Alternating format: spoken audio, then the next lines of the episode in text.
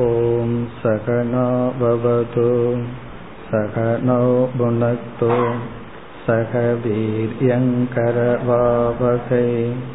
तेजस्विनावधितमस्तु मा विद्विषावहैः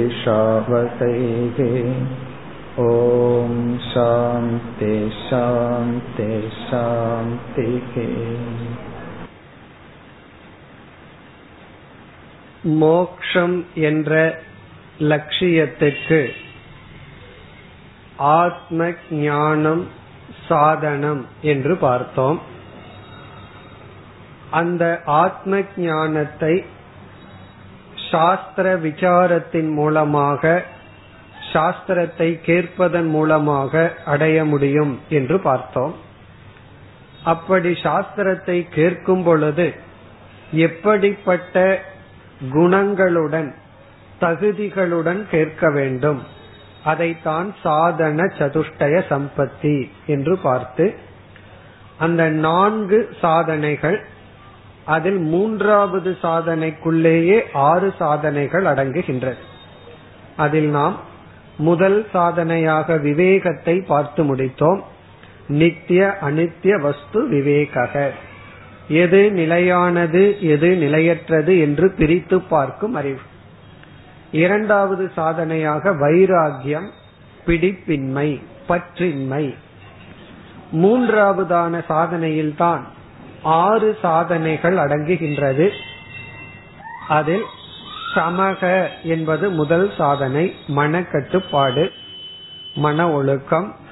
தமக என்பது இரண்டாவது இந்திரிய கட்டுப்பாடு இந்திரிய ஒழுக்கம்.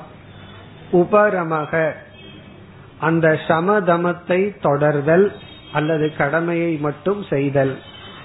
சமக தமக உபரமக. அதற்கு பிறகு திதிக்ஷா. திதிக்ஷா என்றால் சகிப்புத்தன்மை பொறுமையாக இருத்தல். இவைகளையெல்லாம் நாம் பார்த்து முடித்துள்ளோம். இனி நாம் அடுத்து பார்க்க வேண்டியது இந்த மூன்றாவது சாதனைக்குள் சம தம உபரம திதிக்ஷா என்ற நான்குக்கு பிறகு ஐந்தாவது ஸ்ரத்தா. ஆறாவது சமாதானம். இப்பொழுது நாம் ஐந்தாவது சாதனையான ஸ்ரத்தைக்கு வருகின்றோம். ஸ்ரத்தா. ஸ்ரத்தா என்பது நம்பிக்கை விஸ்வாசம் என்று நாம் மொழிபெயர்க்கின்றோம். நம்பிக்கை. இப்ப ஸ்ரத்தை நம்பிக்கை வேண்டும் என்றால் அடுத்த கேள்வி எதில் நம்பிக்கை? எதில் நமக்கு நம்பிக்கை தேவை என்ற கேள்வி. இங்கு ஸ்ரத்தையினுடைய லட்சணம் குரு வேதாந்த வாக்கியேஷு விஸ்வாசக ஸ்ரத்தா. குரு வேதாந்த வாக்கியேஷு விஸ்வாசக. அதாவது குருவினுடைய வாக்கியத்திலும் வேதாந்தம்னா உபனிஷத்தினுடைய வாக்கியத்திலும் இருக்கும் விஸ்வாசம் நம்பிக்கைதான் ஸ்ரத்தை. இரண்டு இடத்திலும் நம்பிக்கை இருக்க வேண்டும். குருவிடத்திலும் நம்பிக்கை இருக்க வேண்டும். குரு எந்த உபனிஷத்தை உபதேசிக்கின்றாரோ அந்த உபனிஷத்திலும் நம்பிக்கை இருக்க வேண்டும். எனக்கு உபனிஷத்துலதான் நம்பிக்கை இருக்கின்றது. அதை படித்து சொல்பவர் தவறாக புரிந்து கொண்டு சொல்லலாம்னு குரு மீது நம்பிக்கை இல்லை என்றாலும் ஞானம் வராது. நான் குருவை நம்புகின்றேன் ஆனால் வேதாந்தத்தை நம்பவில்லைனாலும் ஞானம் நமக்கு கிடைக்காது. இரண்டு இடத்திலும் இருக்கின்ற நம்பிக்கை. இந்த நம்பிக்கையினுடைய அவசியம் என்ன அப்படிங்கறதா இப்பொழுதும் நம்முடைய முதல் கேள்வி. இப்ப நான் வந்து உங்களிடத்தில் ஒரு மலரை காட்டி இது மலர் என்று சொல்கின்றேன். நீங்கள் பார்க்கிறீர்கள். நீங்கள் அதை அறிந்து கொண்டதற்கு பிறகு இது மலர் என்று நம்புங்கள் அப்படின்னு நான் உங்களிடம் சொன்னால் மனதில் என்ன தோன்றும்? எனக்கு எதற்கு நம்பிக்கை? எனக்கு தான் தெரியுமே அப்படின்னு சொல்லுவோம். ஆகவே அறிந்த ஒன்றில் நம்பிக்கை அவசியம் இல்லை. அதனாலதான் ஒரு பெரிய சயின்டிஸ்டான ஐன்ஸ்டீனிடம் கடவுளை நம்புகிறீர்களா? அப்படின்னு கேட்டதுக்கு அவர் சொன்ன பதில் நான் நம்பவில்லை. கடவுளை நான் நம்பவில்லை. காரணம் எனக்கு தெரியும். அவர் இருக்கிறார் என்று அப்படின்னு சொன்னார். தெரியாதது தானே நம்பிட்டு இருக்கணும். இருக்குதுன்னு தெரிஞ்சதை நம்ப வேண்டிய அவசியம் கிடையாது. ஆகவே ஸ்ரத்தை அப்படிங்கிறது ஞானத்தினுடைய முன் இருக்கின்ற படி. ஞானத்துக்கு முன்னாடி இருக்கிற ஸ்டேஜ் தான் ஸ்ரத்தை. அறிவு வந்து விட்டால் ஸ்ரத்தையினுடைய தேவை இல்லை. ஸ்ரத்தையினுடைய ரோல் அது வந்து செய்ய வேண்டியதை செய்து முடித்து விட்டது. அதனோட பர்பஸ் ஓவர் அதுக்கு மேல அது தேவையில்லை. ஆகவே ஸ்ரத்தை தான் ஞானமாக பரிணாமத்தை அடைகிறது. ஸ்ரத்தை தேவையில்லைன்னா அது ஞானம் ஆகிவிட்டால் அதனுடைய வேலை அது முடிஞ்சு அதை முடிச்சாச்சுன்னு அர்த்தம். இப்ப பால் தயிரானதுக்கு பிறகு அதுக்கப்புறம் பாலினுடைய வேலைங்க கிடையாது. ஏன்னா பாலே தயிராக மாறிவிட்டது. அதே போல ஸ்ரத்த தான் ஞானமாக பரிணாமத்தை அடையும். இதுல இருந்து என்ன தெரியுதுன்னா ஞானத்திற்கு முன்னாடி ஸ்ரத்தை தேவைப்படுகின்றது. பொதுவா நேரடியாக பார்க்கின்ற பிரத்யக்ஷ பிரமாண விஷயத்தில் ஸ்ரத்தையினுடைய தேவை அவ்வளவு இல்லை. ஏன்னா கண்ணில் பார்க்கிறோம் நமக்கு புரியுது ஞானம் உடனே வந்து பொதுவா ஸ்ரத்தை எப்பொழுது அவசியம் கம்பல்சரி எங்கு என்றால் ஒருவருடைய வாக்கியத்துல தான் ஸ்ரத்தை நமக்கு தேவைப்படுகிறது. ஒருவர் வந்து ஒரு கருத்தை சொல்கிறார் ஒரு விஷயத்தை நமக்கு சொல்றார். இப்ப அந்த விஷயம் வந்து உண்மையா பொய்யா அப்படிங்கறது ஒரு பக்கம் இருக்கட்டும். ஆனால் அவர் சொல்றத நாம் நம்பினால் ஸ்ரத்தை வைத்திருந்தால் அவர் சொல்றது உண்மையா இருந்தா நமக்கு ஞானம் ஏற்படும். அது உண்மையாகவே இருந்தாலும் அது நமக்கு எப்ப ஞானம் என்றால் அந்த வாக்கியத்தில் நமக்கு இருக்கிற நம்பிக்கை.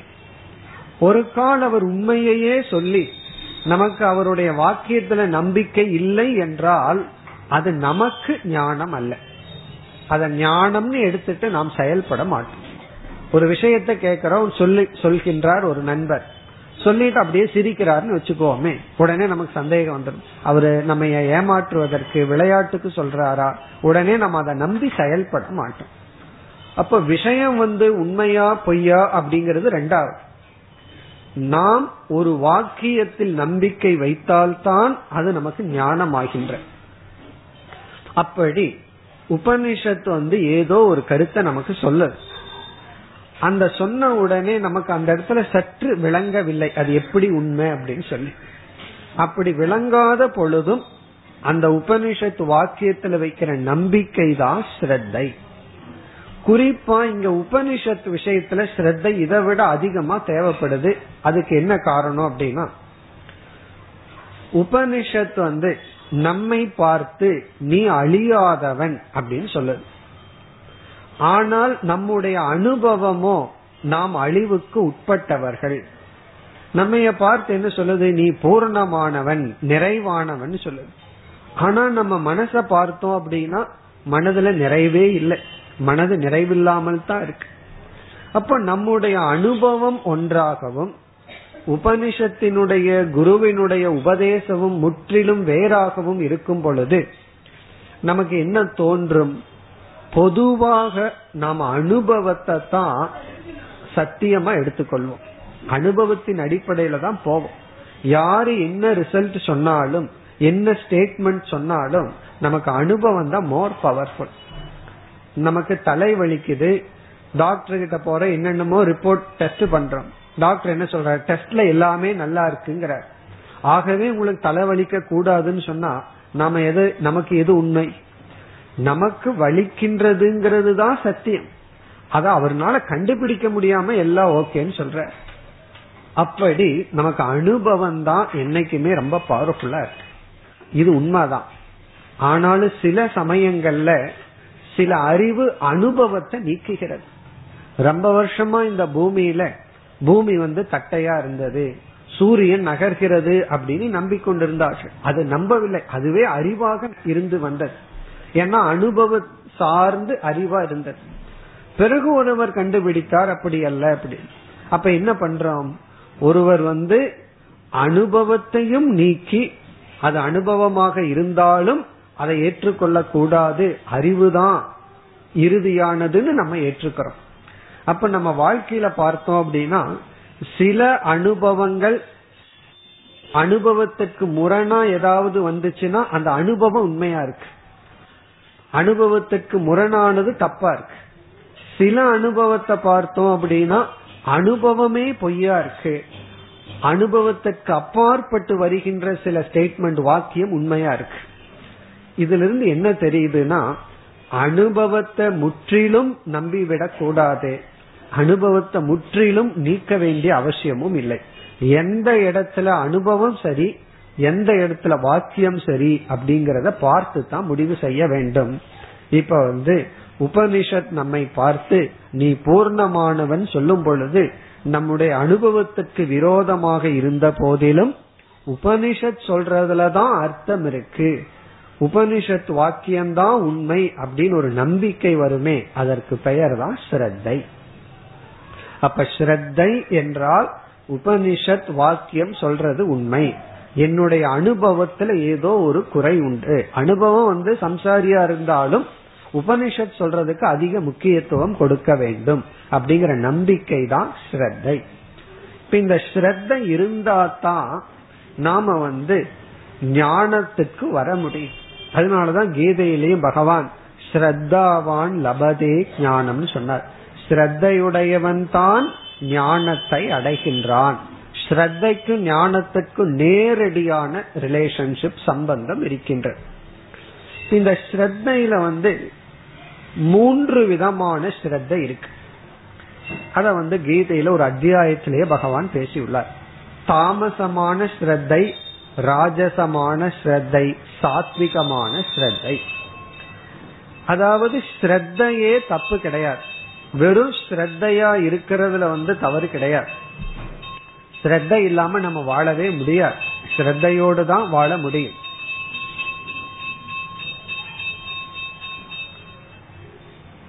ஸ்ரத்தை என்று ஒன்று இல்லை என்றால் நம்மால வாழவே முடியாது எதுவுமே நடக்காது. இப்ப ஸ்ரத்தையில தான் நம்முடைய வாழ்க்கையை ஓடுகின்றது ஆனால் சில சமயங்களில் நம்மிடம் இருக்கின்ற தாமசமான ஸ்ரத்தை நமக்கும் சமுதாயத்திற்கும் தீங்கை விளைவிப்பதனால் நம்ம வந்து ஸ்ரத்தையே கூடாதுன்னு நினைக்க தோன்றுகிறது. அது தவறு. அதாவது ஒரு டாக்டர் தப்பு பண்ணியிருக்கார் அப்படின்னா அதனால வந்து மெடிக்கல் காலேஜ் எல்லாம் இழுத்து மூடணும்னு சொல்ல முடியாது. யாருமே டாக்டரா இருக்கக்கூடாதுன்னு சொல்ல முடியாது.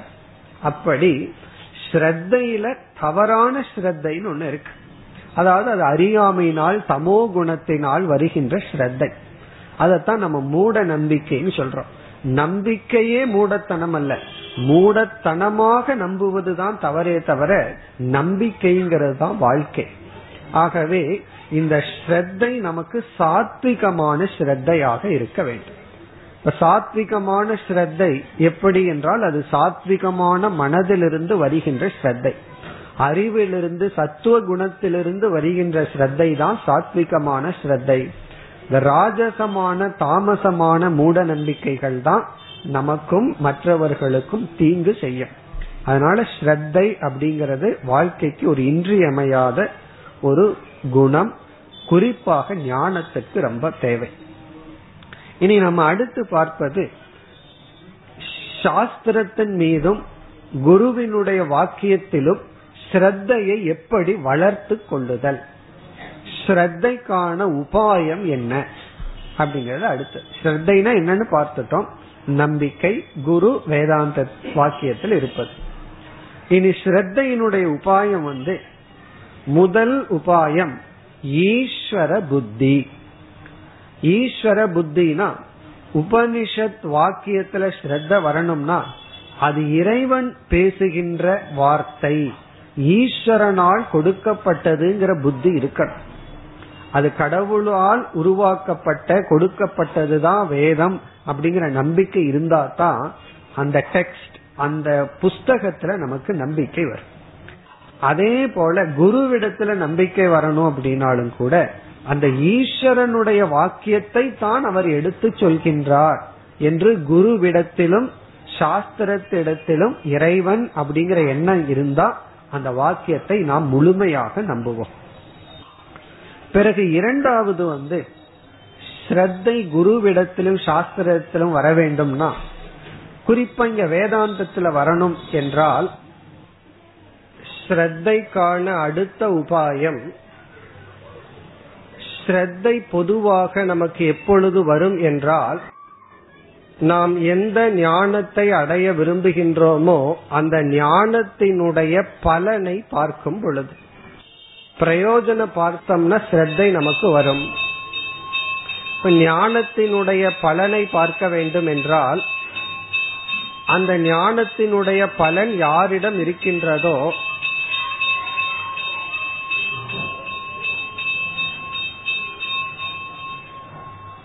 ஞானத்தினுடைய பலன் யாரிடம் இருக்கின்றதுன்னு பார்த்தா குருவிடம் இருக்கும். அப்ப குருவுக்கு சேவை நாம் செய்யும் பொழுது அப்பொழுதுதான் நமக்கு வந்து குருவினுடைய இணக்கம் ஏற்பட்டு ஞானத்தினுடைய பலனை பார்க்கின்ற வாய்ப்பு கிடைத்து நமக்கு வந்து ஸ்ரத்த ஏற்படும். அதனாலதான் ஒரு இடத்துல சேவை ஸ்ரத்தைக்கு காரணம் என்று சொல்வார். ஒரு சேவை செய்யும் பொழுதுதான் நமக்கு வந்து ஸ்ரத்தை வர ஒரு காரணம் அல்லது துணையாக இருக்கும். அதற்கு பிறகு ஒரு முக்கியமான குணம் வினயக அப்படின்னு சொல்லுவோம் பணிவு. யாருடைய மனதுல இயற்கையா பணிவு என்ற குணம் வருகிறதோ அவர்களிடத்துல ஸ்ரத்தை சுலபமா வந்துவிடும். பணிவு இல்லாத மனம் பணிவு இல்லாதவர்களிடம் ஸ்ரத்தை சுலபமா வராது. இங்க பணிவு அப்படின்னா உடல் அளவிலும் சொல்லளவிலும் மட்டுமல்ல அறிவளவிலும் பணிவு. உடல்ல மற்றவர்களிடம் பணிவோடு நடந்து கொள்ளுதல். பெரியவர்களிடம் பணிவா உடல் அளவில் நடந்து கொள்ளுதல். சொல்லளவில் மென்மையான பணிவான சொற்கள். பிறகு இங்க பணிவு அறிவளவில் சொன்னா எனக்கு தெரிஞ்சதுதான் என் மனசுல தோன்றுவதுதான் உண்மைன்னு நினைக்காம மற்றவர்களுடைய அறிவும் உண்மையை காட்டும். எனக்கு என்ன அறிவை பகவான் கொடுத்திருக்காரோ அதே மூளையத்தான் மற்றவங்களுக்கும் கொடுத்திருக்கின்றார்கள். என்னுடைய மூளை சில சமயம் தப்பு பண்ணுச்சுன்னா அந்த நேரத்துல மற்றவர்கள் மூளை சரியா வேலை செய்யும்னு சொல்லி இன்டலக்சுவல் சரண்டர்னு சொல்றது இப்படி அறிவில் பணிவு இப்படி யாருக்கு இருக்கின்றதோ பிறகு திறந்த மனம் யாருக்கு இருக்கின்றதோ அவர்களுக்கு தான் ஸ்ரத்தை ஏற்படும். இப்படி சாஸ்திரம் குரு அவர்களை ஈஸ்வரனா பார்த்தல் பிறகு வந்து சேவை செய்தல் பணிவை பணிவு என்ற ஒரு பண்பை வளர்த்து கொள்ளுதல் மனதை திறந்து வைத்தல் இப்படிப்பட்ட சாதனையின் மூலமாக நாம் ஸ்ரத்தா என்ற குணத்தை அடைய வேண்டும். இனி நாம் அடுத்து பார்க்க வேண்டியது ஸ்ரத்தையினால் என்ன பலன் நமக்கு கிடைக்கும்?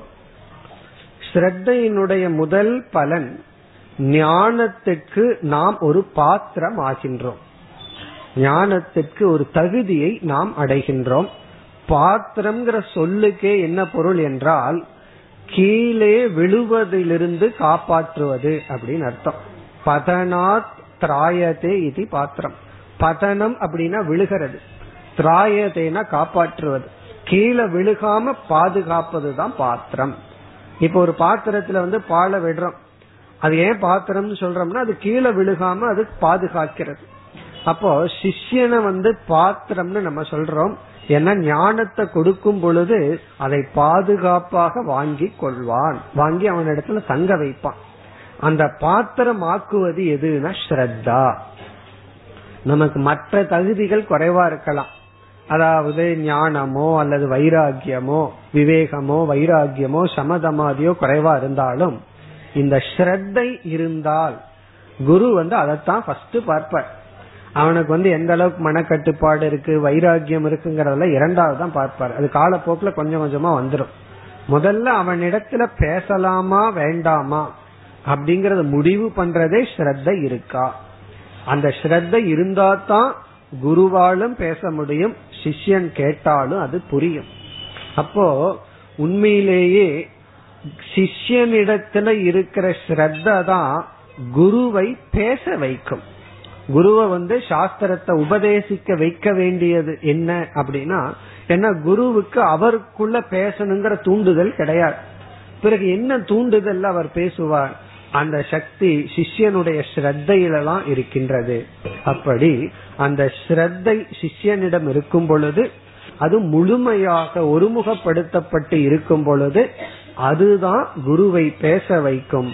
அப்பொழுதுதான் சிஷ்யன் ஒரு பாத்திரம் ஆகின்றான். பிறகு இரண்டாவது பலன். சாஸ்திரத்துல ஸ்ரத்த இருக்கு. சாஸ்திரம் வந்து நீ பூர்ணமானவன் சொல்லுது என்னுடைய அனுபவமோ நான் அல்பமான சம்சாரி அப்படின்னு இருக்கு. பிறகு எப்ப நான் வந்து முழு ஞானத்தை அடைவன்னா சாஸ்திரத்தை முழுமையா விசாரம் பண்ணணும். அந்த விசாரம் பண்ற காலம் வரை எனக்கு ஞானம் இல்லை. அதே சமயத்துல சாஸ்திரத்தை நான் பயன்படுத்தணும். எது ஒரு பாலத்தை போல் அமையுதுன்னா ஸ்ரத்த தான். ஸ்ரத்த தான் நம்மை ஞான யோகத்தில் ஈடுபடுத்தும். சிரவண மனன காலத்தில் நம்ம ஈடுபடுத்துவது ஸ்ரத்தை தான். காரணம் என்ன அப்படின்னா ஞானமும் கிடையாது. அதே சமயத்துல ஞானத்திற்குரிய கருவியையும் நாம் பயன்படுத்தணும். அந்த இடத்துல நம்பிக்கை தான் நம்மை ஒரு சிரவணம் செய்ய ஒரு கருவியாக வைத்திருக்கும்.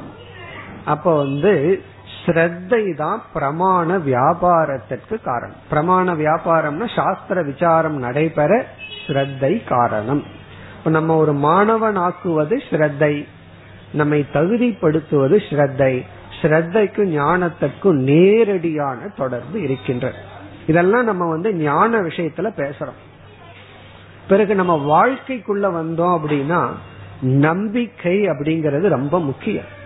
நம்ம வந்து பலரிடம் நம்பிக்கை வைத்து தோல்வி அடைஞ்சிருப்போம். உடனே நம்ம ஒரு முடிவுக்கு வந்துருவோம். வாழ்க்கையில யாரையும் நம்ப கூடாது அப்படின்னு ஒரு முடிவுக்கு வந்துருவோம். அப்படி முடிவு பண்றவன் அறிவாளி எல்லாத்தையும் நம்புறவன் வந்து ஏமாளி அப்படின்னு நம்ம வந்து நினைச்சிட்டு இருக்கோம். சில சமயங்கள்ல நம்ம கவனக்குறைவுனால தவறான இடத்துல நம்பிக்கையை வச்சு நம்ம இழந்திருக்கோம். அது உண்மைதான். ஆனா நம்பிக்கையே இல்லாமல் வாழ முடியாது. நம்ம வந்து ஒருவரை நம்பி ஏமாறந்தோம் அப்படின்னா அது நமக்கு அறிவில்லை அல்லது நம்முடைய பாபம் ஏமாறக்கூடியவர்களிடம் நம்பிக்கை வச்சது. அதற்காக நம்பிக்கையே கூடாது அப்படின்னு நினைக்கிறது மிக மிக தவறு. வாழ்க்கையாகட்டும் சாஸ்திரமாகட்டும் நம்பிக்கை அப்படிங்கிறது மிக மிக முக்கியமான ஒரு சாதனை. இது வந்து ஸ்ரத்தை. இனி நாம் அடுத்த சாதனைக்கு செல்கின்றோம். அடுத்த சாதனை வந்து சமாதானம். இது வந்து ஆறாவது சாதனை. சமக தமக உபரமக திதிக்ஷா ஸ்ரத்தா சமாதானம். இந்த சமாதானம் என்ற சொல்லுக்கு பொருள் மன ஒருமுகப்பாடு மன குவியல் சித்தசிய ஸ்தைரியம் அதாவது ஏகாகிரதா இதெல்லாம் பொருள். மனம் ஒரு விஷயத்தில் குவிந்து இருத்தல். எந்த விஷயத்தை நம்ம எடுத்துக்கொண்டோமோ அந்த விஷயத்தில் மனதை குவித்து இருத்தி பழகுதல். இதுதான் சமாதானம். இப்போ சமாதானம் ஆயிட்டோம் அப்படின்னா எந்த விதமான இடையூறும் இல்லாமல் எந்த விதமான டிஸ்ட்ராக்ஷனும் இல்லாமல் அதிலேயே இருக்கின்றோம் அப்படின்னு அர்த்தம். இதத்தான் யோக சாஸ்திரத்துல சமாதி அப்படிங்கிற சொல்லில் பயன்படுத்துவார்கள். சமாதி என்று யோக சாஸ்திரத்துல சொல்றதுதான் இது சமாதானம். இந்த ஆறு சாதனையில பார்த்தோம்னா முதல் வந்து சமக அப்படிங்கிறது மன அமைதி அதுல வந்து மனதுல பண்புகளும் அதில் வருகின்றது அடுத்தது பார்த்தோம்னா தமகன இந்திரியத்தினுடைய அமைதி. உபரமகன மனம் விலகி இருத்தல். திதிக்ஷான்னா மனதுக்கு இருக்கின்ற பொறுமை சக்தி. பிறகு ஸ்ரத்தைனா மனதுக்கு இருக்கிற ஒரு விதமான பக்குவம் நல்ல இடத்துல சரியான இடத்துல வச்சிருக்கிற நம்பிக்கை. இதெல்லாம் மன சம்பந்தமாகவே வருது. இப்படிப்பட்ட மனம் எடுத்துக்கொண்ட விஷயத்தில் மாறாமல் தொடர்ந்து இருத்தல். அதற்கு பெயர் சமாதானம். இப்ப லட்சணம் என்ன சொல்லலாம் என்றால் அதாவது நேய வஸ்துனி அறிய வேண்டிய அல்லது தேய வஸ்துனி தியானிக்க வேண்டிய வஸ்துவனிடத்தில் சித்தசிய ஏகாகிரதா மனதினுடைய ஒருமுகப்பாடு இப்ப இந்த மன ஒருமுகப்பாடு இருந்தா தான் நம்ம வந்து சாஸ்திரத்தை கேட்டல் மற்ற சாதனைகளை எல்லாம் செய்ய முடியும். இனி அடுத்தது நம்ம பார்க்க வேண்டியது இந்த மன ஒருமுகப்பாட்டை அடைய உபாயம் என்ன? ஒரு விஷயத்தை எடுத்துக்கொண்டோம்னா அந்த விஷயத்திலேயே மனதை நிறுத்தி பழகுவது அல்லது நிறுத்தி இருக்கின்ற தன்மையை எப்படி அடைதல்? அதற்கு ஒரு சில உபாயம். முதல் உபாயம் வந்து வைராகியம் அதிகரிக்க வேண்டும். நமக்கு வைராகியம் அதிகரிக்க அதிகரிக்கத்தான் தேவையில்லாத விஷயத்துக்கு மனம் செல்லாது. வைராகியம் குறைய குறையத்தான் மனமானது விக்ஷேபத்தை அடைகின்றது விதவிதமான இடத்திற்கு சென்று விடுகிறது. இப்ப வெளி விஷயத்திற்கு மனது செல்வதற்கு காரணம் பற்று. இப்ப வைராகிய ஆதிக்கம் வைராகியம் வளர வளர நமக்கு ஒருமுகப்பாடானது அதிகரிக்கும். இப்ப இரண்டாவது வந்து நம்ம அடுத்து பார்க்க போற முமுக்ஷுத்துவம்ங்கிற சாதனை. முமுக்ஷுத்துவம்னா மோக்ஷத்துல இருக்கிற விருப்பம். ஒரு பொருள்ல விருப்பம் ரொம்ப அதிகமா இருந்தா அந்த பொருள்ல நம்ம மனதை வச்சோம் அப்படின்னா மன ஒருமுகப்பாடு அதிகமா இருக்கும். விருப்பம் இல்லாத இடத்துல மனதை செலுத்துவதுங்கிறது கடினம். அந்த பசங்களை வந்து கிரிக்கெட் மேட்ச் பார்க்க போது நீங்க அவர்களுடைய முகத்தை பார்க்கலாம். எவ்வளவு ஊன்றி கவனமாக என்னதான் நடக்குதுன்னு தெரியாம பார்த்து கொண்டிருப்பார். மனது வந்து ஹண்ட்ரட் பெர்சன்ட் அங்க கான்சென்ட்ரேஷன் ஆயிருக்கு. காரணம் என்ன? அந்த விஷயத்துல மனம் விரும்புவதனால். இப்ப எங்கு வந்து மன விருப்பம் இருக்கின்றதோ அங்கு மன ஒருமுகப்பாடு இயற்கையா வரும். அந்த மாதிரி மேட்ச் பார்த்துட்டு இருக்கும் போது கொசு கடிக்கலாம் அல்லது என்ன வேணாலும் நடக்கலாம். தெரியவே தெரியாது. அதே ஒரு புஸ்தகத்தை கொடுத்து பாருங்க அந்த பசங்களுக்கு ஒரு சின்ன கொசு வந்ததுன்னா அது பெரிய டிஸ்ட்ராக்ஷனா தெரியும். காரணம் என்ன? தான் எந்த விஷயத்துல மனதை செலுத்தணுமோ அங்க விருப்பம் குறையும் பொழுது மற்றதெல்லாம் ரொம்ப பெருசா தெரியும். இப்ப மன ஒருமுகப்பாடு இயற்கையா எங்க கிடைக்கும்னா நாம எந்த செயல்ல ஈடுபடுறோமோ அந்த செயல் அதுல லட்சியத்துல இருக்கிற விருப்பம் இப்ப முமுட்சுத்துவம் அதிகமாக அதிகமாக நமக்கு மன ஒருமுகப்பாடு நன்கு கிடைக்கும். பிறகு அடுத்த சாதனை வந்து அத்தியாசக அதத்தான் பதஞ்சலி தன்னுடைய யோக சூத்திரத்திலும் கூறியுள்ளார். அத்தியாசம் அத்தியாசம்னா தொடர்ந்த பயிற்சி. மன ஒருமுகப்பாட்டை எப்படி அடைதல்னா மனதை ஒருமுகப்படுத்தி ஒருமுகப்படுத்தி பயிற்சி செய்வதன் மூலமாகத்தான் அடைய முடியும். காரணம் என்னவென்றால் இது வந்து ஒரு பிராக்டிஸ்ல வர்ற ஒரு கேரக்டர் அல்லது ஒரு சுவாவம் பயிற்சி செய்து செய்து நமக்கு மனதுக்கு கிடைக்க வேண்டிய ஒரு தன்மை. ஆகவே மன ஒருமுகப்பாடு சமாதானம்ங்கிறது பயிற்சியினால் கிடைக்கின்ற பலன். நம்ம வந்து எந்தெந்த விஷயத்துல மனதை ஒருமுகப்படுத்தணுமோ அந்தந்த விஷயத்துல போய் பயிற்சி பண்ண முடியாது. அதுக்காக நம்ம என்ன பண்ணுவோம்? அதற்குன்னு ஒரு காலத்தை எடுத்துட்டு அங்க பகவானுடைய நாமத்தையும் ஒன்று எடுத்துக்கொண்டு அதை தொடர்ந்து சொல்லி சொல்லி பயிற்சி நம்ம எடுக்கிறோம். இப்போ ஒலிம்பிக்ல போய் விளையாடணும்னா எடுத்த உடனே அங்க போய் ஓடிட முடியாது. முதல்ல இவனுடைய வீட்டுல லோக்கல் கிரவுண்ட்ல ஓடி ஓடி பிராக்டிஸ் பண்ணி கடைசியில எங்க போய் ஓடணுமோ அங்க ஓடுவான். அதே போல நம்ம எங்க மனசை வைக்கணுமோ அங்க வைக்கிறது லட்சியம். அதற்கு முன்னாடி வந்து நம்ம பயிற்சி எடுத்து கொள்ள வேண்டும். அந்த பயிற்சி அபியாசம் சொல்றோம். அதத்தான் தியான பயிற்சி. நம்ம செய்யற தியான பயிற்சியினாலதான் மனதை ஒருமுகப்படுத்தி பழக முடியும். இது வந்து தொடர்ந்து நாம் செய்ய வேண்டும். இப்ப டெய்லி நம்ம உடலுக்கு பயிற்சி கொடுக்கறோம். ஆரோக்கியமா வச்சிருக்கிறதுக்கு. அதே போல மனசுக்கு பயிற்சி கொடுத்து கொடுத்து மனதிற்கு ஒருமுகப்படுத்துதல் அப்படிங்கிற ஒரு தன்மையை கொண்டு வர வேண்டும். இப்ப தியான பயிற்சி தான் சமாதானத்திற்கு ஒரு முக்கிய சாதனை. இனி அடுத்த சாதனை வந்து திருதி என்று சொல்லப்படுகிறது. திருதி. திருதி என்றால் உறுதி. உறுதியாக இருந்து பழகுதல். அதாவது உறுதியா இருக்கிறது. வில் பவர் அப்படின்னு சொல்றோம். நம்ம வந்து ஒரு விஷயத்தை எடுத்துட்டோம் அப்படின்னா முடிவு செய்து கொண்டால் அதுல உறுதியாக இருக்க வேண்டும்.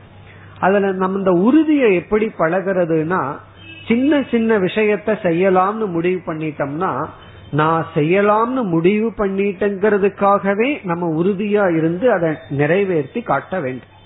இப்ப எந்த விதத்திலும் நம்முடைய உறுதியானது சென்று விடக்கூடாது இப்ப தவறாக ஒண்ணு செய்யறோம்னு உறுதி பண்ணிட்டோம்.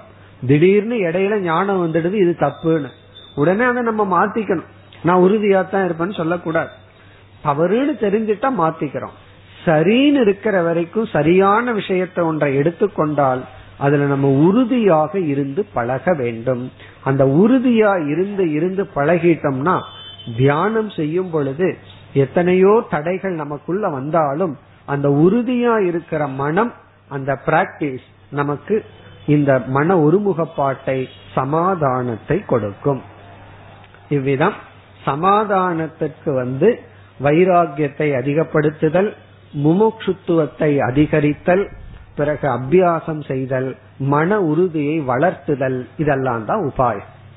இனி அடுத்த கருத்து சமாதானத்தினுடைய பலன் என்ன? மனதை ஒருமுகப்படுத்தி பழகிட்டோம்னா என்ன பலன் கிடைக்கும்னா நம்ம வந்து மோட்சத்திற்கு தகுதிங்கிறது ஒரு பலன். லௌகிகத்துல கிடைக்கிற பலன் வந்து மனோபலம். மனதிற்கு ஒரு பலம் நமக்கு கிடைக்கும். எப்படி நமக்கு வந்து உடல் பலம் நம்மை காப்பாற்றுகின்றதோ அதே போல மனோபலம் நம்மை காப்பாற்றும். உடல் பலம் வந்து எப்படி காப்பாற்றுது ஒருவருக்கு உடல்ல பலம் இருந்தது அப்படின்னா இம்யூன் பவர் அதிகமா இருக்குன்னு அர்த்தம். எவ்வளவோ வைரஸ் வெளியே இருக்கலாம் எவ்வளவோ பாக்டீரியா வெளியே இருக்கலாம். அதெல்லாம் நம்ம தாக்கும் பொழுது உடல் வலுவாக இருந்தால் அத வந்து ஸ்டாண்ட் பண்ணும். உள்ள ஒரு பெரிய போராட்டமே நடந்துட்டு இருக்கு. நம்ம ஒரு முறை மூச்சு காற்ற உள்ள போகும்போது எத்தனை உயிரினங்கள் நமக்கு தெரியாம உள்ள போகுது. உடனே உள்ள இருக்கிற ஆர்மிய வந்து உள்ள வந்து இம்யூன் பவர்னு ஒரு சக்தி இருக்கு. அது வந்து போராடி நம்ம காப்பாற்றிட்டு இருக்கு. அப்ப பலமான உடல் எதிரிகளிடமிருந்து காப்பாற்றுகிறது. அதே போல மனோபலம் மோகம்ங்கிற எதிரியிடமிருந்து நம்மை காப்பாற்றும். ஏன்னா இந்த உலகம் வந்து மனதை அழிப்பதற்கும் உடலை அழிப்பதற்கும் காரணமாக உள்ளது. மோகத்திற்கு சேதுவாக உள்ளது. அப்ப மனோபலம் ஒருமுகப்படுத்தப்பட்ட மனதிற்கு கிடைக்கும்.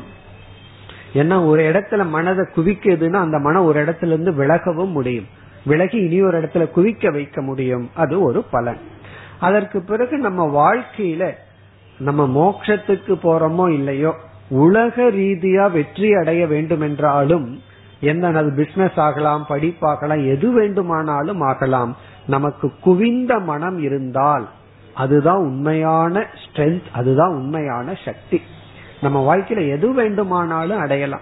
இந்த லௌகீக வாழ்க்கையில வெற்றி அடைய வேண்டும் என்றாலும் மனம் கட்டுப்பட்டு இருக்க வேண்டும் குவிந்திருக்க வேண்டும். இதெல்லாம் சைடு எஃபெக்டா வர்ற நல்ல பலன். பிறகு இதுல முக்கிய பலன் வந்து ஸ்ரவண நிஷ்டா. ஸ்ரவண நிஷ்டா அதான் சமாதானத்தினுடைய பலன். ஸ்ரவண நிஷ்டா அப்படின்னா சாஸ்திரத்தை கேட்கும் பொழுது முழுமையாக கேட்போம். அதாவது நம்ம வந்து ஒரு மணி நேரம் கிளாஸ் கேட்கறோம் அப்படின்னா அந்த ஒரு மணி நேரமும் நம்ம கிளாஸ்ல இருப்போம்னு அர்த்தம். இல்லைன்னா என்ன ஆகும்னா முதல் பத்து நிமிஷம் இருப்போம். மீதி நேரமெல்லாம் வீட்டுல இருப்போம். உடல் கிளாஸ்ல இருக்கும். மனசு வீட்டுல இருக்கும். வேற எங்காவது இருக்கும். அப்புறம் கடைசியில வந்து மீண்டும் கிளாஸுக்கு வந்துருவோம். ஏன்னா முடிஞ்சு புறப்பட்டு போகணுமே. அப்படி. அப்ப என்ன ஆகும்னா மீதி நேரம் எல்லாம் எங்காவது மனசு அலைஞ்சிட்டு இருக்கும் உடல் மட்டும் அங்க இருக்கும். மீதி நேரம் நம்ம இங்க இருக்க மாட்டோம். காரணம் என்ன அப்படின்னா மன சமாதானம் இல்லை. சமாதானம் இல்லைன்னா வேற எங்க ஒரு மனது ஒரு இடத்துல இருக்கும் உடல் ஒரு இடத்துல இருக்கும் கண் ஒரு இடத்துல இருக்கும் காது ஒரு இடத்துல இருக்கும் அப்படி இருக்கும். ஆனா இங்க சிரவண நிஷ்டா அப்படின்னா முழுமையா ஒரு மணி நேரம் நம்ம அமர்ந்திருக்கிறோம்னா அந்த ஒரு மணி நேரமும் நமக்கு பயன்பட வேண்டும் என்றால் மன ஒருமுகப்பாடு அவசியம். அப்போ அந்த சிரவணத்தை ஹண்ட்ரட் பர்சன்ட் அப்பதான் நம்ம பண்ண முடியும். இல்ல அப்படின்னா கிளாஸ் ஆரம்பம் வந்து எயிட்டி அஞ்சு பர்சன்ட்ல ஆரம்பிப்போம் ஃபர்ஸ்ட்ல எல்லாம். ஏன்னா ஃபர்ஸ்ட் வந்து அப்படி ஒரு மணி நேரம் கேட்டு பழகி இருக்க மாட்டோம். கொஞ்ச நேரம் கேட்போம் அதுக்கப்புறம் அப்படியே விட்டுருவோம். பிறகு கொஞ்சம் கொஞ்சமா கேட்டு கேட்டு முழுமையா கேட்டல்ங்கிறது நடக்கிறது. ரொம்ப வருஷத்துக்கு அப்புறம் கேட்டதுக்கு அப்புறம் நடக்கும்.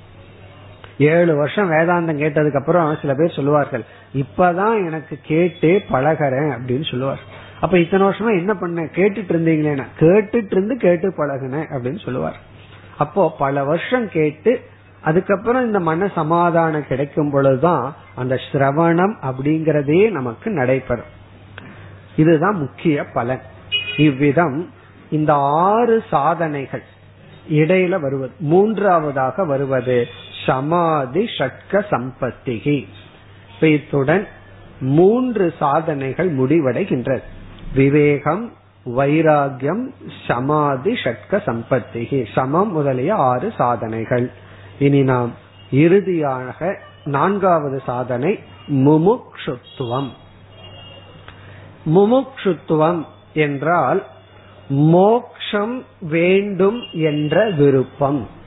மோக்ஷக மே பூயாத் இது இச்சா. மேனா எனக்கு மோக்ஷமானது எனக்கு பூயாத் கிடைக்கட்டும் வர வேண்டும் என்கின்ற ஆசை. இந்த விருப்பத்தை தான் முமுட்சுத்துவம் சொல்றோம். என்ன விருப்பம்? மோக்ஷத்தை அடைய வேண்டும் அப்படிங்கிற விருப்பம். எல்லாருக்குமே இந்த விருப்பம் இருக்கு. நீங்க யாராவது இடம் போய் உனக்கு மோட்சம் வேணுமா? அப்படின்னு கேட்டா யாராவது வேண்டாம்னு சொல்லுவார்களா? விருப்பம் இல்லைன்னு சொல்லுவார்களா?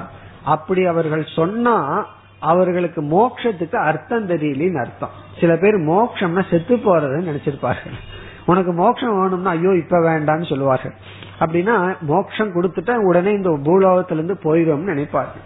அந்த மோட்சத்துக்கு வேறொரு வார்த்தையை போடுறோம். மன அமைதி வேண்டுமா? அப்படின்னு கேட்டா யாராவது இப்ப வேண்டாம் கொஞ்ச நேரத்துக்கு அப்புறம் கொடுங்கன்னு சொல்லுவார்களோ? அப்போ மன நிறைவு மன அமைதி தான் மோக்ஷம்னா அது எல்லாத்துக்கும் வேணும் தானே. பிறகு அது எதுக்கு சாதனையா சொல்றது? இல்லாதது தானே சாதனையா சொல்லணும்? இருக்கிறத வந்து எதற்கு ஒரு சாதனையா சொல்ல வேண்டும்? அப்படின்னு ஒரு கேள்வி வந்தா இங்க நம்ம என்ன பதில் சொல்றோம்? முமுட்சுத்துவம் மோக்ஷம் வேண்டும்ங்கிற இச்சை வந்து எல்லாத்துக்கும் இருக்கு. ஆனா அந்த இச்சை ரொம்ப குறைவா இருக்கு. நம்ம முமுட்சுத்துவம் சொல்லும்போது ஒரு வார்த்தையை சேர்த்திக்கணும். தீவிர இச்சா. தீவிரமான ஆசை. அந்த ஆசை வந்து தீவிரமா இருக்கணும். தீவிரம்னு என்ன? அதிகமாக இருக்க வேண்டும். பந்தத்திலிருந்து நான் விடுதலை அடைய வேண்டும்ங்கிற ஆசை இருக்கு அது வந்து அதிகமாக இருக்க வேண்டும். அதுக்காகத்தான் உதாகரணம் ஒன்று சொல்வார்கள்.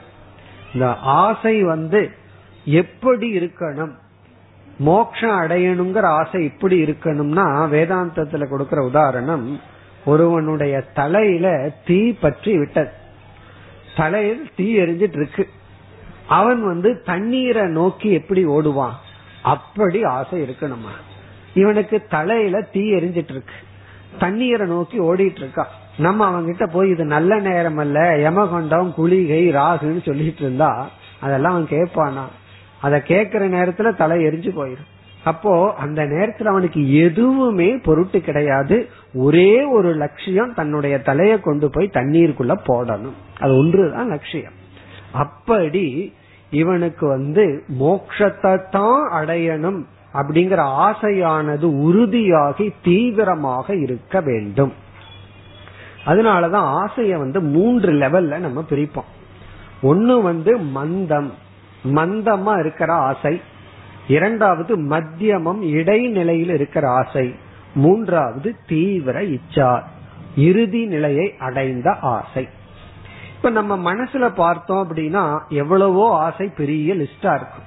ஒருவர் இடத்துல உங்களுக்கு மனசுல என்னென்ன ஆசை இருக்கு ஒரு லிஸ்ட் போட்டு கொடுங்கன்னா அவர் எழுதிட்டே இருப்பார். அப்படியே லிஸ்ட் இருக்கும். எவ்வளவோ ஆசை இருந்தாலும் அந்த ஆசைக்குள்ள ஒரு பெரிய வேற்றுமைய பார்க்கலாம். சில ஆசை வந்து ரொம்ப கேஷுவலா இருக்கும். அது இருக்கும் ஆனா இருந்துட்டே இருக்கும்.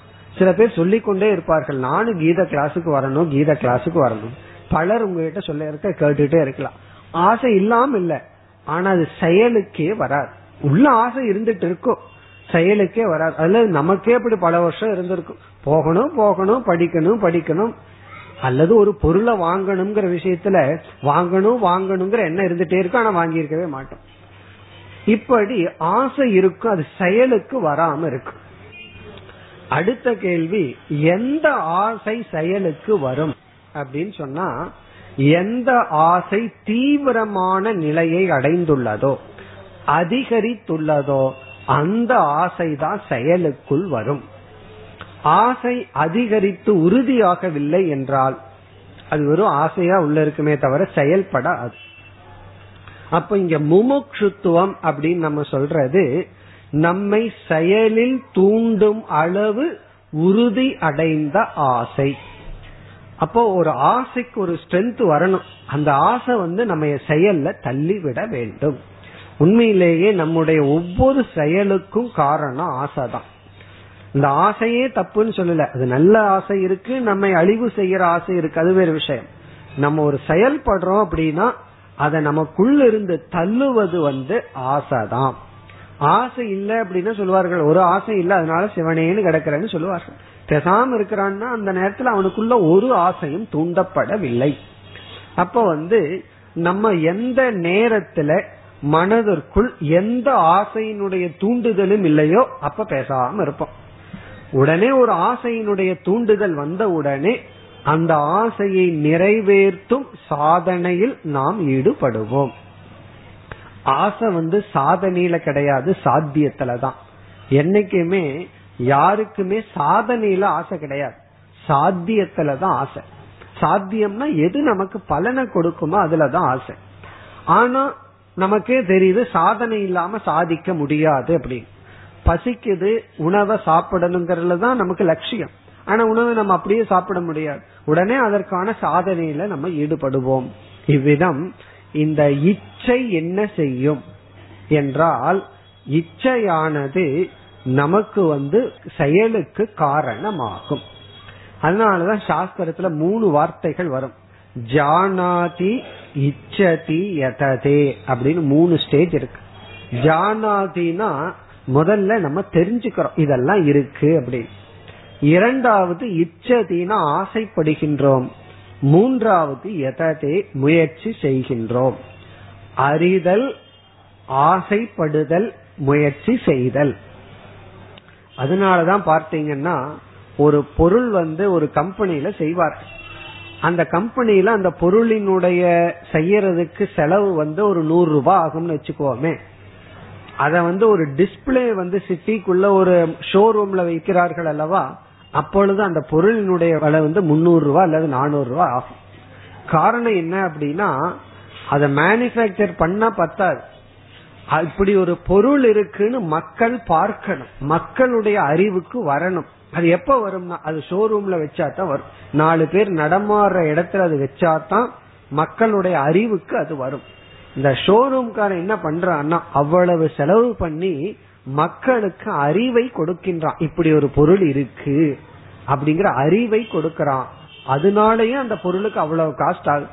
அந்த பொருளை உற்பத்தி பண்றதுக்கு நூறு ரூபாய்னா அந்த பொருள் இருக்குன்னு அறிவு அந்த மக்களுக்கு கொடுக்கறதுக்கு அந்த பொருளுக்கு மறுபடியும் ஒரு நூறு ரூபாய் காஸ்ட் அதிகமாகும் எல்லா பொருளும் எங்க உற்பத்தி ஆகுதோ அங்கேயே போய் வாங்குற மாதிரி இருந்ததுன்னு வச்சுக்கோமே நமக்கு வந்து நூறு ரூபாய் மாசம் சம்பளம் வாங்கினா போதும் காரணம் என்ன? அவ்வளவு குறைவான சம்பளத்துல வாழ்ந்துடலாம்.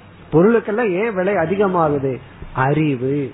அதான் ஜானாதி முதல் ஸ்டேஜ் முதல் ஸ்டேஜ்னா இப்படி ஒண்ணு இருக்குங்கிற அறிவு. இதத்தான் நம்ம விவேகம்னு முதல்ல பார்த்துட்டோம். நித்திய வஸ்துன்னு ஒண்ணு இருக்கு. பிறகு அனி இந்த உலகம் அனித்தியமா இருக்குங்கிறதா அறிவு. இப்ப வந்து ஒரு பொருளை பற்றிய சாதாரண அறிவுக்கே அந்த பொருளுக்கு அவ்வளவு வேல்யூ வரணும் அப்படின்னா நித்தியமான வஸ்து இருக்குங்கிற அறிவை கொடுக்கிற சாஸ்திரம் எவ்வளவு மதிப்புடையது? அதை நம்ம யோசிச்சு பார்க்கணும். இப்ப அந்த சாஸ்திரம் தான் நமக்கு அந்த அறிவை கொடுக்குது. நித்தியமான பொருள் இருக்கு.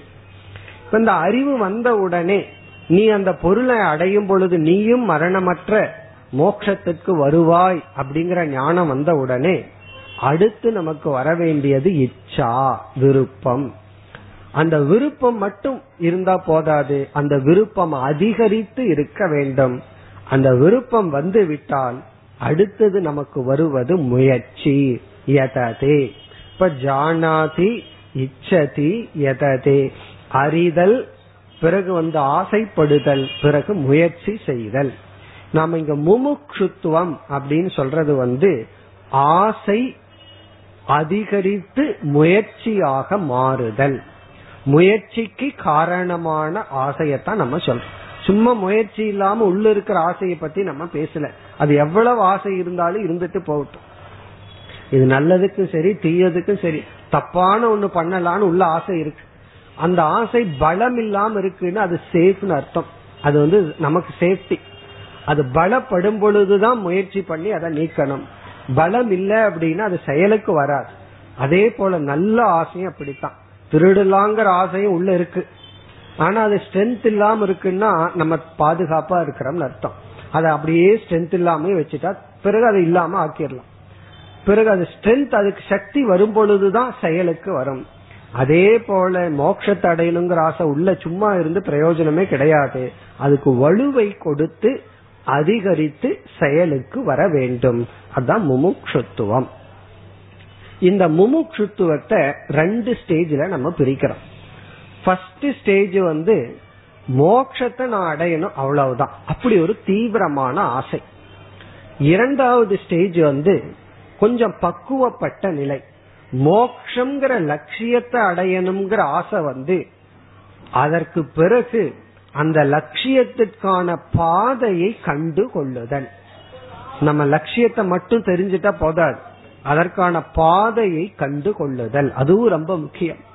அந்த பாதையை கண்டு கொண்டவன தான் ஜிக்யாசு அப்படின்னு நம்ம அழைக்கணும். இப்போ முமுக்ஷு அப்படிங்கிறவன் லட்சியத்தை கண்டு கொண்டவன். லட்சியத்தில் பூர்ணமான ஆசை உடையவன் ஜிக்யாசுங்கிறவன் அந்த முமுக்ஷுவே ஜிக்யாசுவா மாறணும். பாதையையும் கண்டு கொண்டவன். இங்க ஜிக்யாசுனா ஞாதும் இச்சுகு அறிவை அடைய வேண்டும் என்று ஆசை கொண்டவன். முமுக்ஷுனா இறைவனை அடையணும் அல்லது மோட்சத்தை அடையணுங்கிற ஆசை. அடுத்த ஆசை எப்படி பரிணாமத்தை அடையணும்னா அந்த மோட்சத்தை நான் எப்படி அடைய முடியும்னா அறிவுனால அடைய முடியும். ஆகவே நான் ஞானத்தை அடைய வேண்டும் அப்படிங்கிற ஆசை. அப்ப ஜிக்யாசுனா ஞாதும் இச்சு. இப்ப நம்ம என்ன மாதிரி மாறணும்னா அறிவு பசி நமக்கு வர வேண்டும். அதாவது வயிற்று பசி வந்தா எப்படி ஓடி இருக்கிறத எல்லாம் சாப்பிட்றோமோ அதே போல அறிவு பசி நமக்கு வரணும். நான் அறிந்து கொள்ள வேண்டும்ங்கிற ஆசை வரணும். இந்த ஆசை என்ன பண்ணும்னா எங்கு அறிவு கிடைக்குமோ அங்கு நம்மை தள்ளும். அங்கு வந்து நம்மை எடுத்து செல்லும். சங்கரருக்கு வந்து சிறு வயதுல கேரளாவில் இருக்கும்போது அறிவு பசி வந்தது. பிறகு கோதாவரி நரி எங்கேயோ இருக்கு. அங்க ஒரு குரு இருக்கார் நீ கேட்ட கேள்விக்கு பதில் சொல்லுவார்னு சொன்ன உடனே அவர் இங்கிருந்து கோதாவரிக்கு நடந்து போனார். அவ்வளவு தூரம் அந்த சிறு வயதுல நடந்து கடினமான காடு மலையை தாண்டி போகணும்னா அந்த அறிவு பசி வரவில்லை என்றால் எப்படி அவர்னால சென்று இருக்க முடியும்? அப்ப அவன் போன பர்பஸ் என்னன்னா அறிவை அடைய. அறிவை வந்து அவ்வளவு சுலபமா நம்ம அடைஞ்சிட முடியாது. நம்ம வாழ்க்கையில சிலதெல்லாம் ரொம்ப சீப்பா எடை போடுவோம் அதுக்கு தான் வெயிட் அதிகமா இருக்கும். சிலதெல்லாம் ரொம்ப அதிகமா எடை போடுவோம் அதுக்கு உண்மையிலேயே வெயிட் இருக்காது. இப்ப அறிவு வந்து மிக மிக வேல்யூபிள் மிக மிக மேலானது. அதனாலதான் வந்து அறிவினுடைய பெருமையை புரிஞ்சுக்கிறதுக்கே ஒரு அறிவு தேவைப்படும். அறிவினுடைய மகத்துவத்தை புரிஞ்சுக்கிறதுக்கே அறிவு தேவைப்படும். அந்த அறிவில் ஏற்படும் ஆசைதான் உண்மையிலேயே முமுட்சுத்துவம். நான் அறிந்து கொள்ள வேண்டும். இப்படி ஒரு ஆசை தீவிரமா உள்ள இருந்ததுன்னு வச்சுக்கோமே என்ன ஏற்படும்னா அந்த அறிவுக்கான சாதனையில் நம்மை நாம் ஈடுபடுத்தி கொள்வோம். அதுதான் வேதாந்த விசாரம் அல்லது குருவை அடைதல் சாஸ்திரத்தை கேட்டல். பிறகு வந்து உடனே சாஸ்திரம் என்ன சொல்லும்? உனக்கு விவேகம் வைராகியம் சமாதி எல்லாம் வேணும்னு சொல்லும். உடனே இந்த முமுட்சுத்துவம் தான் அதையெல்லாம் வளர்த்தி கொள்ள காரணமாக இருக்கும். இப்ப முமுட்சுத்துவம் என்பது அறிவை அடைய செய்யும் அறிவை அடைவிக்க நம்மை தூண்டும் ஒரு சாதனை. இததான் இச்சா சக்தி அப்படின்னு சொல்ற அதாவது நம்ம படிச்சிருப்போம் இச்சா சக்தி கிரியா சக்தின்னு அதாவது ஆசைப்படுறதும் கூட ஒரு சக்தி தான். ஒரு சின்ன குழந்தையிடம் போய் உனக்கு என்ன ஆசை இருக்குன்னு கேட்டா அந்த குழந்தை என்ன சொல்லும்? ஸ்கூலுக்கு போகணும் நல்லா படிக்கணும். அது அவ்வளவுதான் அது சொல்லும். மார்க் வாங்கணும். இதுக்கு மேல அந்த சக்தி வளரவில்லை. அல்லது பேனா வேணும் பென்சில் வேணும் கிரிக்கெட் பேட் வேணும் இதுக்கு தான் சொல்ல தெரியும். இதே இது கொஞ்ச நாள் ஆனவங்க கிட்ட கேட்டா ப்ரமோஷன் வேணும் இவ்வளவுதான் கேட்க தெரியும். அப்போ ஆசைப்படுறதுக்கு கூட ஒரு சக்தி இருக்க வேண்டும். சக்தி இருந்தா தான் மேலான பொருளில் ஆசைப்பட முடியும். இறைவனே வேண்டும்னு ஆசைப்படணும்னா எவ்வளவு சக்தி நமக்கு இருக்க வேண்டும். அந்த இச்சா சக்தி தான் கிரியா சக்தியா மாறும். செயல்படும் திறனாக மாறும். மனதுக்குள்ள ஆசை இருந்து விட்டால் எதை வேண்டுமானாலும் நம்மால் சாதிக்க முடியும். இந்த முமுட்சுத்துவம்ங்கிறது ரொம்ப முக்கியம். இனி அடுத்தது உபாயம். ஆசையை வளர்த்தி கொள்வது எப்படி? முமுட்சுத்துவத்தை எப்படி வளர்த்தி கொள்ளுதல்? என்ன செஞ்சா இந்த ஆசை நமக்கு வளர் ஏன்னா அந்த ஆசைங்கிறது இப்போ ஒரு சிறிய தீபம் போல உள்ள இருக்கு. அதை அணைஞ்சு விடக்கூடாது. அதை வளர்த்த வேண்டும். அது எப்படி? அதற்கு முதல் உபாயம் விவேகம். அறிவு தான் உபாயம். இந்த அறிவு தான் நமக்கு வந்து இது நித்தியம் அது அனித்தியம்னு பிரிச்சு காட்டது. அனித்தியத்தை பார்த்து வைராகியத்தை அடையணும் நித்தியத்தை பார்த்து ஓட வேண்டும். நித்திய வஸ்துவில ஆசையை வளர்த்தி அனித்திய வஸ்துவில ஆசையை நீக்க வேண்டும். உண்மையிலேயே சொல்ல போனா ஆசையை நீக்கிறதல்ல. ஒரு ஆசையை எடுத்து இனி ஒரு இடத்துல போடணும் அவ்வளவுதான். அனித்திய வஸ்து மேல இருக்கிற ஆசை அப்படியே எடுத்து நித்திய வஸ்து மேல போடணும். ராமகிருஷ்ணர் சொல்லுவார் அல்லவா எல்லாம் எதோ காரணத்துக்காக அழுகின்றார்கள். யாரு இறைவனுக்காக அழுகிறார்கள்? அப்படி யார் இறைவனுக்காக அழுகின்றார்களோ அவர்களுக்கு இறைவன் கிடைப்பார். அப்ப அழுகைய பகவான் நிறுத்த சொல்லல மாத்திக்க சொல்ற. கொஞ்ச நாள் வேற விஷயத்துக்கு அழுன்னு சொல்ற. எதற்கும் அழுதுட்டு இருந்த நீ உண்மைக்காக நீ அழுக வேண்டும். அழுதால் உன்னை பெறலாமேனு பாடி வைத்துள்ளார்கள். அப்படி அந்த தீவிரமான ஆசை வந்து விவேகத்திலிருந்து நமக்கு கிடைக்கும் அனித்தியத்திலிருந்து நித்தியம். இனி அடுத்தது என்ன?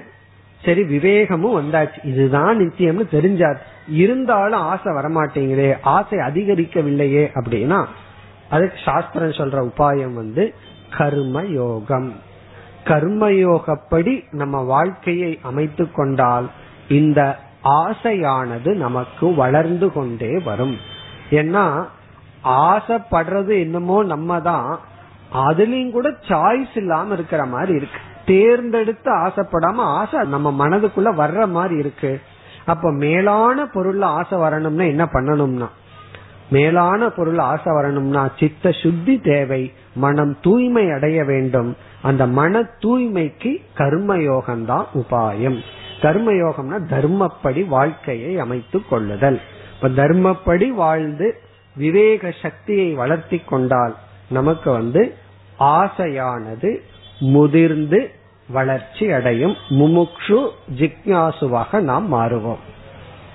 இனி இறுதியாக இந்த முமுட்சுத்துவத்தினுடைய பலன் என்ன? ஆசை தீவிரமாக இருந்தால் என்ன பலன்? அதை நம்ம ஏற்கனவே பார்த்துட்டோம். இந்த பலன் வந்து சாஸ்திரத்துக்குள் நாம் செல்வோம். சாஸ்திர அல்லது சிரவண சித்திகி. சிரவணத்துக்குள் நாம் நுழைவோம்.